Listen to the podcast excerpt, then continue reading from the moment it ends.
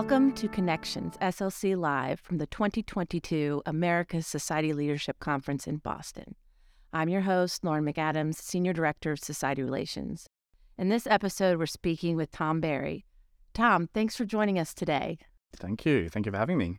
So I know you've been at CFA Institute for six years in our marketing and communications division, but you've recently taken on the role of chief marketing officer. Can you just introduce yourself a little bit and tell everyone what you're most excited about? Sure. Thanks, Lauren. Um, yeah, I mean, I've, as you said, I've been uh, with CFA Institute for six years. Um, you know, a few months now into the role of uh, chief marketing officer and MD of our marketing communications and customer experience uh, function and team.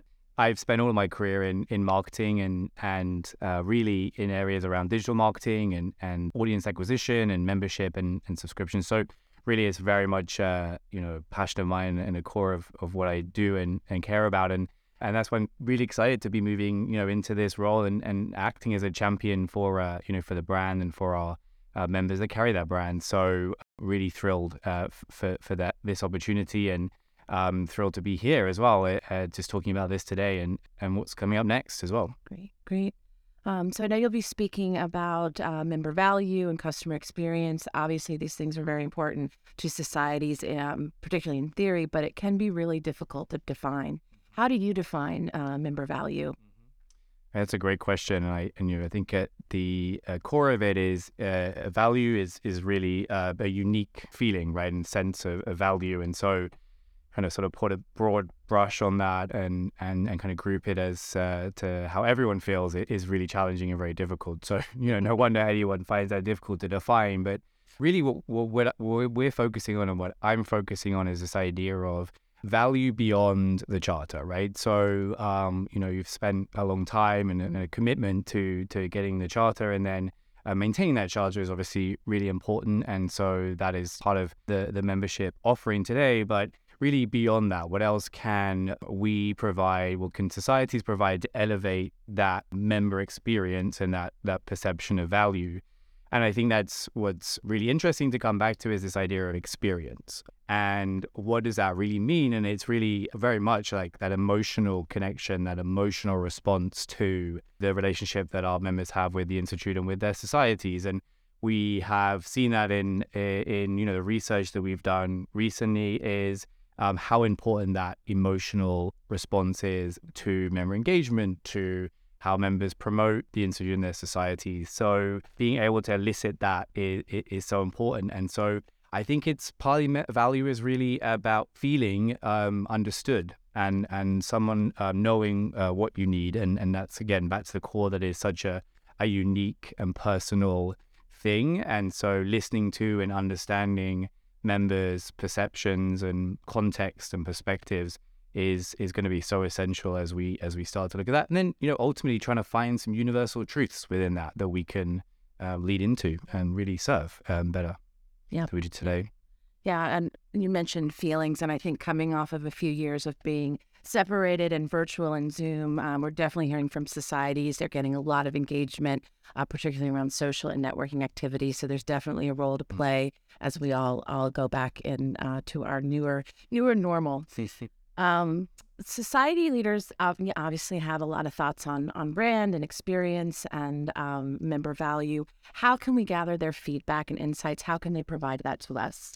Yeah, sorry if you're, you know, referring to societies and leaders and and uh, society members there specifically, we're going to try and you know put together several different forums to collect that feedback. So we're talking today about uh, you know launching a CX and brand council. So really, you know, an extension or a reframing of our brand council that we used to have, and extending that you know to CX because ultimately they're one of the same thing. Our, our brand is the experience that you have. So that will be a forum to gather feedback from different um, perspectives from different societies and different markets as well. And then, you know, we, we're doing regular um, research and feedback with directly with our members, um, surfacing insights and, and, and looking at those. And then again, the, the idea there is really what are those universal truths that we find? What are things that are consistently kind of surfacing? Some of the most recent C- CX insights that we have from the recent CX index that we ran are really saying members want to feel like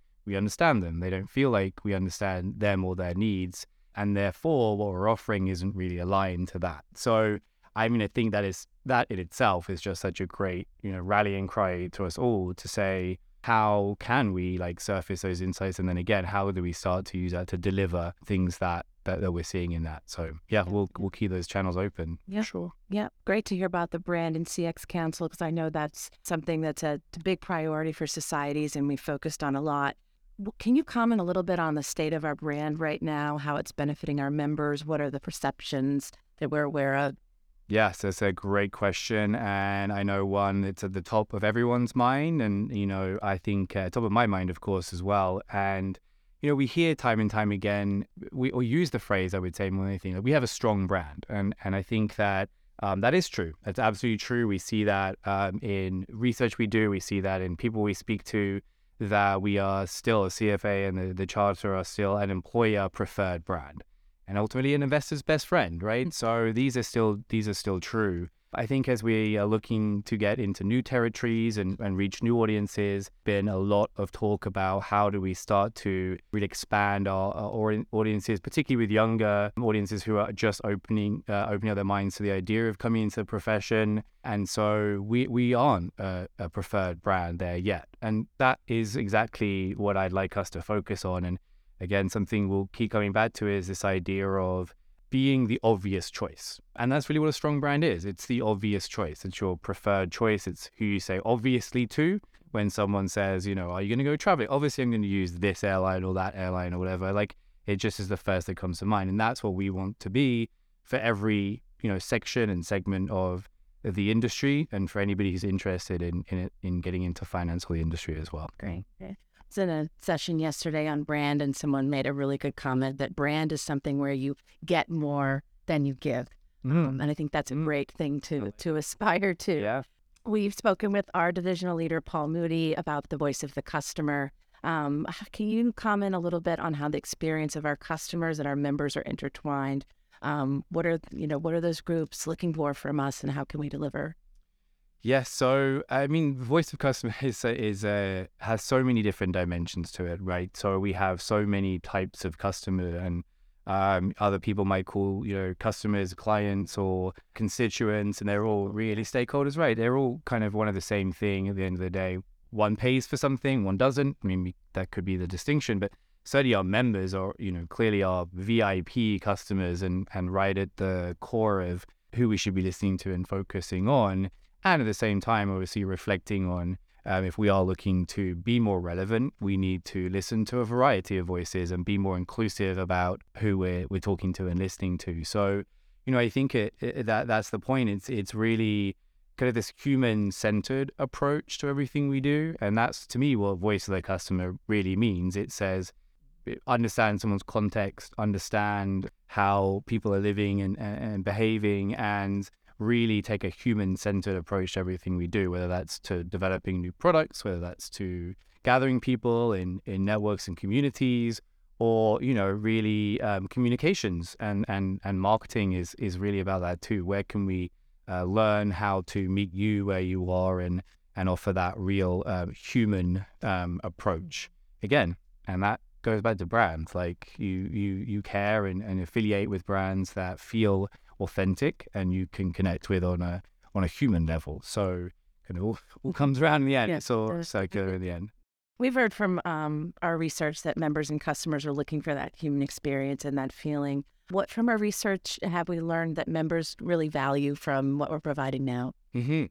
You know, what we see is the network is obviously right top of of mind, and um, the access to communities of practice, to special interest groups to you know friends and and family across the world, which again inherently is something that our societies can bring. Um, that local flavor, that in-person meetup that is not scalable from the institute, right? And we don't have that sort of reach. So our, our network is our value, is our is our brand, right? Um, and we're hearing members say we, they want more learning opportunities and more learning, structured learning through the types of courses we're producing, but also uh, informal, unstructured through like events and conferences and those types of engagements. So, you know, it, it, it all comes back to what we expected to, which is everybody wants to learn and grow. Um, once more, um, and that's really what we are, you know, hoping to offer is is to align to that journey. And so, I mean, that is uh, that's what it's all about. Yeah, Um, absolutely. Well, all things member value, brand, and customer experience are really at the heart of what our society leaders and staff are here to do and learn about. So I know they will be thrilled to learn even more from you. So thank you for your time today. And we look forward to, to hearing more from you. yes, I'm excited uh, to speak to everybody as well. So uh, until next time, Great. Thanks, Tom. thank you.